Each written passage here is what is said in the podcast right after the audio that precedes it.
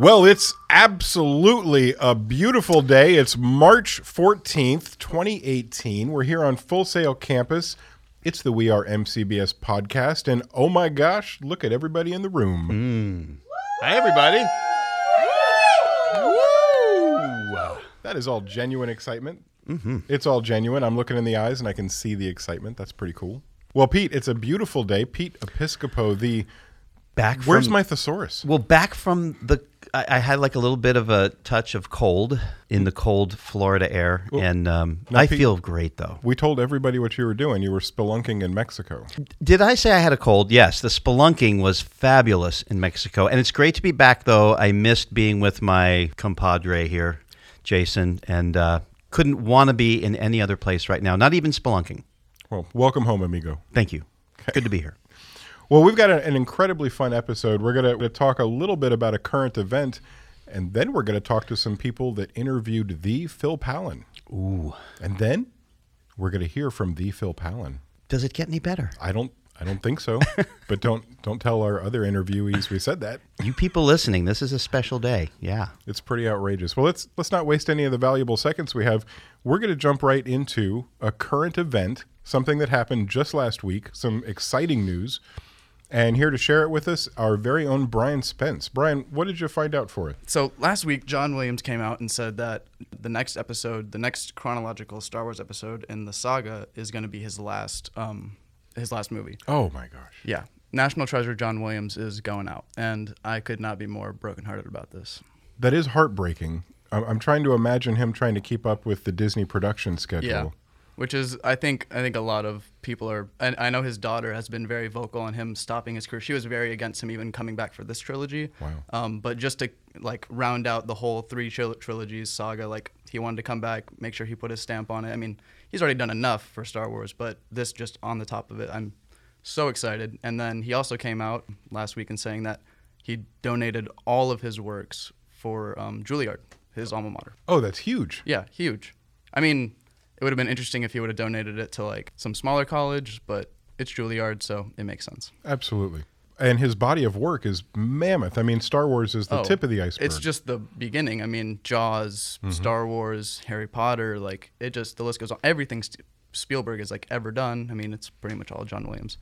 Now, the interesting thing is who will take over because that's kind of the big question now. I mean, we had Michael Giacchino do Rogue One, and he also did Spider-Man: Homecoming, which he's very good at remixing these classic like tracks and scores, but he I don't think he brings enough originality to the saga episodes for mm-hmm. like it to be carried on. And I don't think we'll see a saga film after 9 for probably 5 years.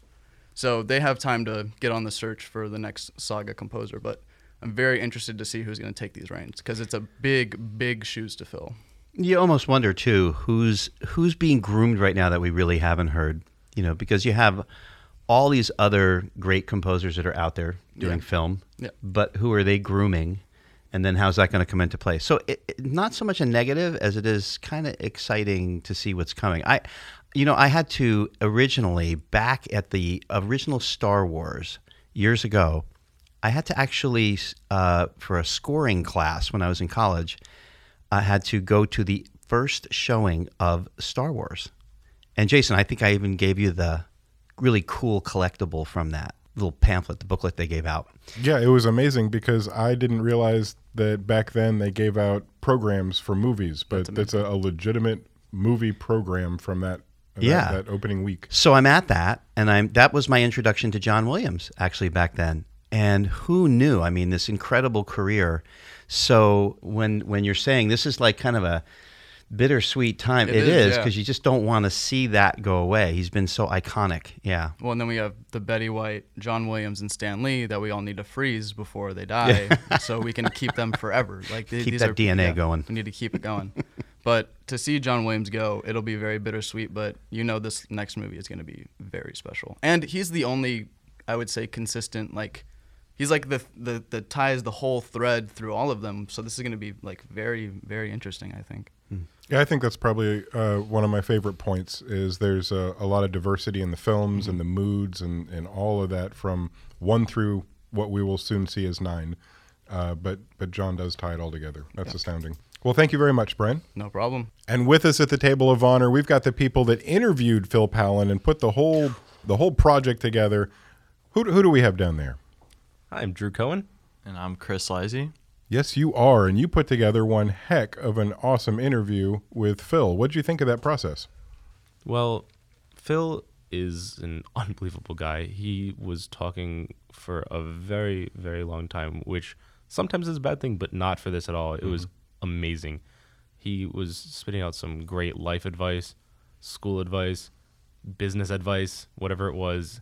We were listening to it. He is a brand specialist, and he was talking about how to create a personal brand, but not only how to do that, how he got started in it, uh, advice for students, especially of MCBS, and it was a lot of great information. He actually has a podcast, just like we're doing right now. He has his own that just recently started, actually. It, it was so astounding. It's the kind of stuff I want to make my children sit down and listen to. It's good life advice. It's good professional advice. It's good advice on how to be a human. He was he was spitting gold. Yeah, he gave us so much great advice. Uh, one thing that I took away from that that was amazing that he told us was that you shouldn't aspire to be anything. You should just be that. And so instead of saying, oh, I want to be this when I'm older, just like take it all in and say, I'm going to be this. It's going to happen. The advice he gave us was so amazing. And if we had another chance to interview him again, I would so do it right away. I don't blame you. I don't blame you. All right. Well, uh, with that little bit of an intro, let's go ahead and, and hear the first part of this Phil Pallen interview. Uh, and like Pete has mentioned, we'll hear the rest of it next week. But take it away, Phil. Hello, my name is Kiana Sleet. I'm Chris Lizey. And I'm Drew Cohen. And today we are interviewing Phil Pallen. Hello. What a coordinated introduction. I almost jumped in and said, and I'm Phil. we may, Too eager. may or may not have practiced previously. to. But, you know. All right, Phil. So, how do you describe what it means to be a brand strategist? I think everyone who has that job title would probably define their job differently. Mm-hmm. Even just this whole notion of brand, branding, it's kind of a lame word. Mm-hmm. It, what does it even mean? I think you kind of take it, run with it, assign it a value that ideally is useful for another human being. For me, it's just about um, the control you have to essentially set yourself up for success. I'm a control freak at heart. And so um, when I rely on others, you know, to make decisions, to give me opportunities, to find me clients. When you rely on others, you want to have some control over their perception of you. I think that's what branding is. It's your ability to have a say in in how others perceive you. So me as a strategist, people come to me and need help. They're either at a point in their career where they're growing, um, they're delegating or they're scaling. And essentially, they need to create an infrastructure that allows them to spend the time doing whatever it is they do well, something they love to do, and also probably something that pays the bills. You know, they need to build that system that works for them, not against. So, as a brand strategist, I'm figuring out what is this client's goal and how can I, in my power, using my resources and knowledge, help them arrive at that goal? That's it. so, um, what do you do to ensure that you continue enjoying and loving your career? Oh my God. I call the shots in my life. If I feel like sleeping in on Friday, guess what I'm going to do? You're going to sleep in on Friday. Correct. Yeah. That's the correct answer. Yeah. I think that I would be a very terrible employee now because um, I wouldn't do what I was told. If someone else was like, "Go do this," I'd be like, I don't think so. Yeah, it's dangerous, but I have complete control over the direction I go with my career and my company. In fact, that's even evolving now. I used to be very excited about the prospect of working in entertainment. All I wanted to was was to work with someone famous you know, if I can't be famous myself, then I want to work with someone who is and get to kind of experience work at that level was really exciting. Being involved with someone who has such influence and who has an audience of thousands of people at their fingertips. But then you do it and then you get used to it and now I'm more excited about what's that next pro- prospect. I'd say first, it start, after Full Sail, it started with my desire to work in entertainment and work you know at a level of influence. And then i would say the next one was international the ability to work in different industries but in different countries and different cultures. That was exciting. I'd say i'm probably still in that phase. I'm much more excited about a lead that maybe is not as um, spectacular, but is somewhere across the world, and I need to learn about the culture in order to give an informed strategy. That's much more exciting to me than working with someone in entertainment now. But it kind of evolves. Mm-hmm. Like I get to travel, I get to do whatever I want. If I feel like going to England on Friday, guess what I'm going to do? Oh yeah. Guess what I'm doing on Friday? I'm going to England. I don't even know why. I'll figure that out. I would never want to go back after that. I know it's just that when the opportunities are endless, like it's kind of exciting. Yeah, of course it is. Yeah, you, get, you get used to it, and then there's going to be another challenge. What's the next thing? What's the next thing? But the fact that I get to be in control of that is like makes it. Now, quick question: You wanted to work with famous people, did you? Mm-hmm. Okay, who is your favorite and who is your least favorite famous people to work with? It was pretty cool to go from being in EBMS in negotiation class, watching episodes of Shark Tank to analyze the negotiation strategies. And within a year of graduating full sail, I started working with one of the sharks on Shark Tank, who has now been my longest client of six years. I can't name who, but you can do your research and figure it out. um, but I've worked with sharks and entrepreneurs on Shark Tank for six seasons. So that's pretty cool. That is pretty to go cool. from class watching a TV show to being on the phone with my client who's reaching out to me for strategy. You know, having that dialogue to make very big decisions is pretty freaking cool and terrifying to create a proposal and a strategy for a freaking shark.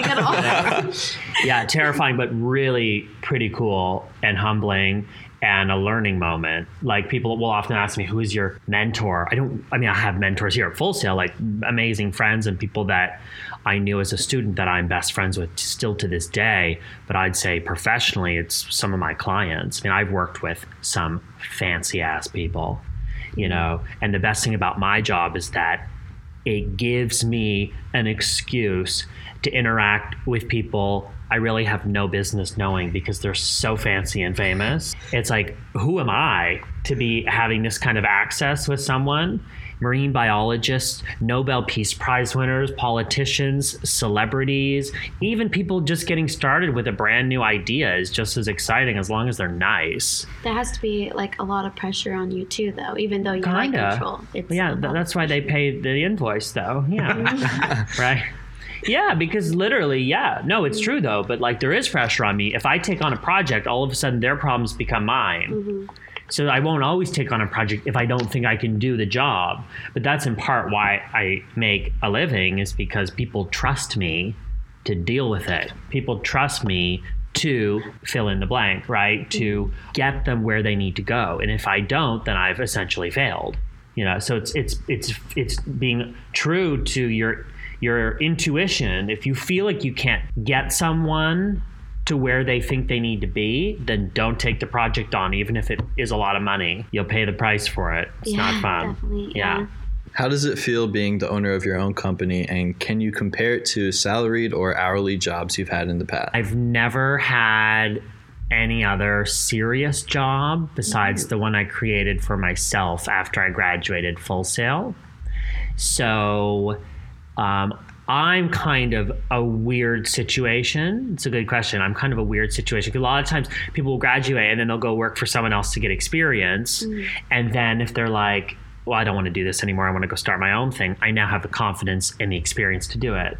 I didn't have, well, I certainly had, I guess I had the confidence. Never lacked in that department. No, you, You had to have the confidence. Yeah. Yeah, I was like, and I was an international student, so it was like I had one year after I graduated full sail to be like, how am I going to stay in this country, or they're sending me back to the Great North, and I don't like snow, so it was like, it, I, I had to figure it out, and so the reason I was able to start my own thing was because I had tangible skills that people would pay for. I could help someone make a website. I could help someone design a logo. I wasn't just like, "Ooh, I studied film and I have all of these like you know, this academic nonsense locked up in my brain. Sometimes it's useful. I guess if you work at a museum or something, I don't know.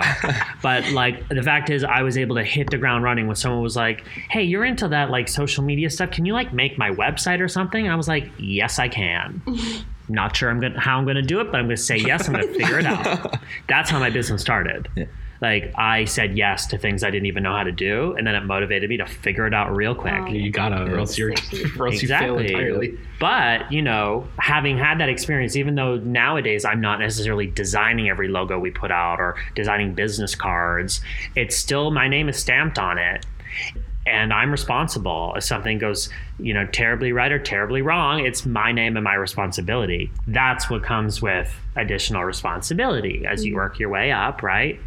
Ideally, you make more money and you have more responsibilities, but it's the responsibility part that is kind of terrifying. Yeah, That's that same thing sort of happened to me. I have a friend whose mom is an artist, a professional artist, and she heard that I was in this degree program. She was like, "Oh, you can do my logo for me. It's gonna be all over my shirts, all over everything." And I was like, "Yeah, I can do it." Uh, But I don't really have much experience. But for me, it's like that's really good practice, and you know, for me, I, I'm starting it right now, but kind of. It, well, yeah, and even if you don't know how to do it, and maybe there's someone that can help you who is good at that, but maybe not as good at um, the business side of things. And I don't just mean figuring out how much to charge. I mean sending that artwork back to the client and having that the kind of social skills to be like, oh, okay, you don't like it. Well, let's talk it through and arrive at something that you will like.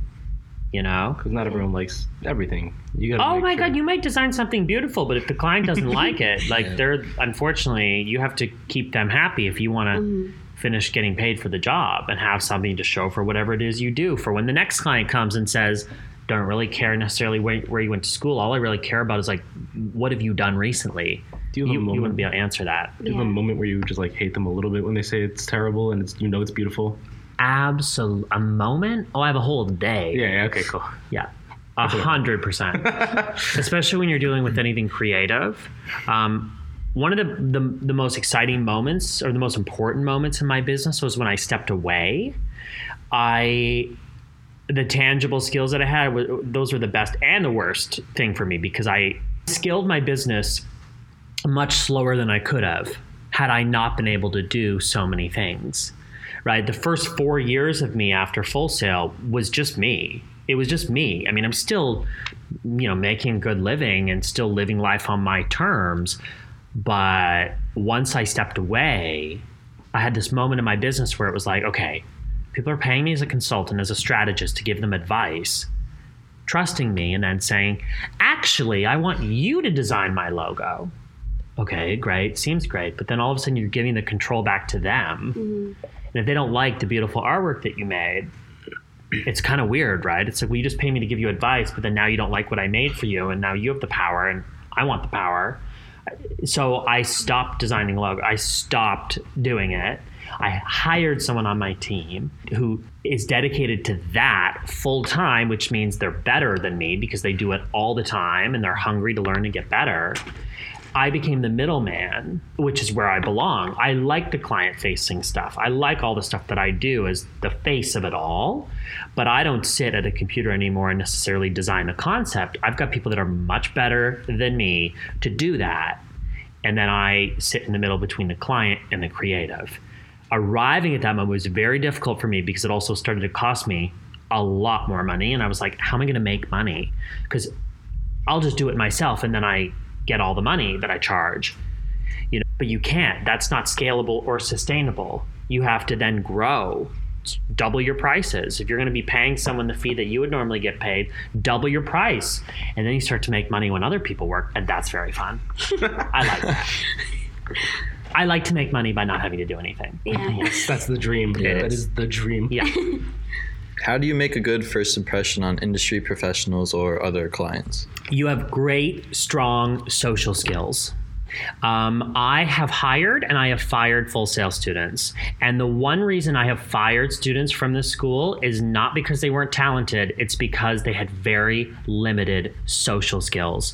The ability to make a strong first impression, not only on me, but on clients that are paying me money. That's I think what makes a memorable first impression and a positive first impression. Think you have to learn how to think about things in the other position. So don't necessarily think right now about how am I going to meet Leslie Brathwaite while he's on stage or while he's on campus mixing Ariana Grande's album this week, right? It's not what can I think about think from his perspective, from Leslie Brathwaite's perspective? How can I be a person from his perspective that stands out from a hundred other people he meets today? And it's vulnerable and it's scary because you should be using some creativity. But what are you going to do to stand out and really make a lasting impression? so that when he wants to hire someone or his friend calls him up and says, We're hiring interns. Do you know anyone at Full Sail? How can you be the person that he thinks of? How can you stay top of mind? I'm using him as an example to just mm-hmm. not use myself, but I'm a classic example of this. Um, there are students on this campus that I have seen consistently year after year that I consider they're my friends. So when someone comes up to me and hands me a business card, great. I mean, what do you want? I'm going to recycle it. I don't want, I don't like clutter. I don't want your business card. Here's what you should do think about what I want. I want followers on Instagram. I want people to subscribe to my email list, which is on my website, which people should have discovered by now if you really want to create a friendship, right? Go sign up for my email that I work really hard on writing for free to send out to people and respond to it with something thoughtful send me a tweet that says, I had a student that made me my own Spotify playlist based on something I taught or something I had said that I forgot I said. And and here I am talking about it years later because it was different. So you want to think this is a very competitive industry, anything related to entertainment. And basically, every employer, influencer, gatekeeper is looking for an excuse, whether they admit it or not, they're looking for an excuse to throw out your resume. How can I get this pile from a 1,000 to a 100 and then from a 100 to 10? You give a good impression. You give a good, memorable first impression mm-hmm. so that you remain top of mind. Because everyone remembers that kid in high school and college who was smarter than anybody else, but no one liked because they were not a friendly or a good person to be around. Mm-hmm. A hundred percent. We have on our intake form. So when a client, a lead, a prospect contacts me, we fill it out. I'll do an intro call with them. I give them 15 minutes of my time on a Tuesday. I only like talking on the phone one day of the week. Why and Tuesday? Tuesday. Oh, I don't know. It just seems to work. I like. I don't like phone calls interrupting my day, especially if I'm making a website. Yeah. Like, don't. I'm going to wear sweatpants. I'm not going to leave the house for 18 hours. Just let me be. Do not interrupt me because I got to get in the zone. Mm-hmm. Put my big headphones on. Forget that the world exists. I have a little hoodie. It's cashmere. I put it on. And I'm like, this is my uniform for the day. Don't interrupt me. Um, so when I do an intro call with a client, um, I write down all the goals, everything that they tell me, and then the very last question is, "How nice is this person?" And we rate them on a scale of one to ten. And if it's below a seven, we have a policy: we will not work with them, even if they're a cajillionaire. Yeah, because I've gotten rid of, I've had to fire clients after investing my own time and money mm-hmm. because they're diva biatches, and there's just no room for that in the world, you know. So it's not, yeah, like that I only work with nice people. And in terms of like hiring, to fit my company culture, people have to be nice, they have to be positive, they have to take initiative, they have to be able to take feedback constructively because it's tough. Mm-hmm. Like when you're working with important people, they're paying you money to deal with their stress. And if you can't handle it, I mean, there's just not really a role. You're better to work in a different industry.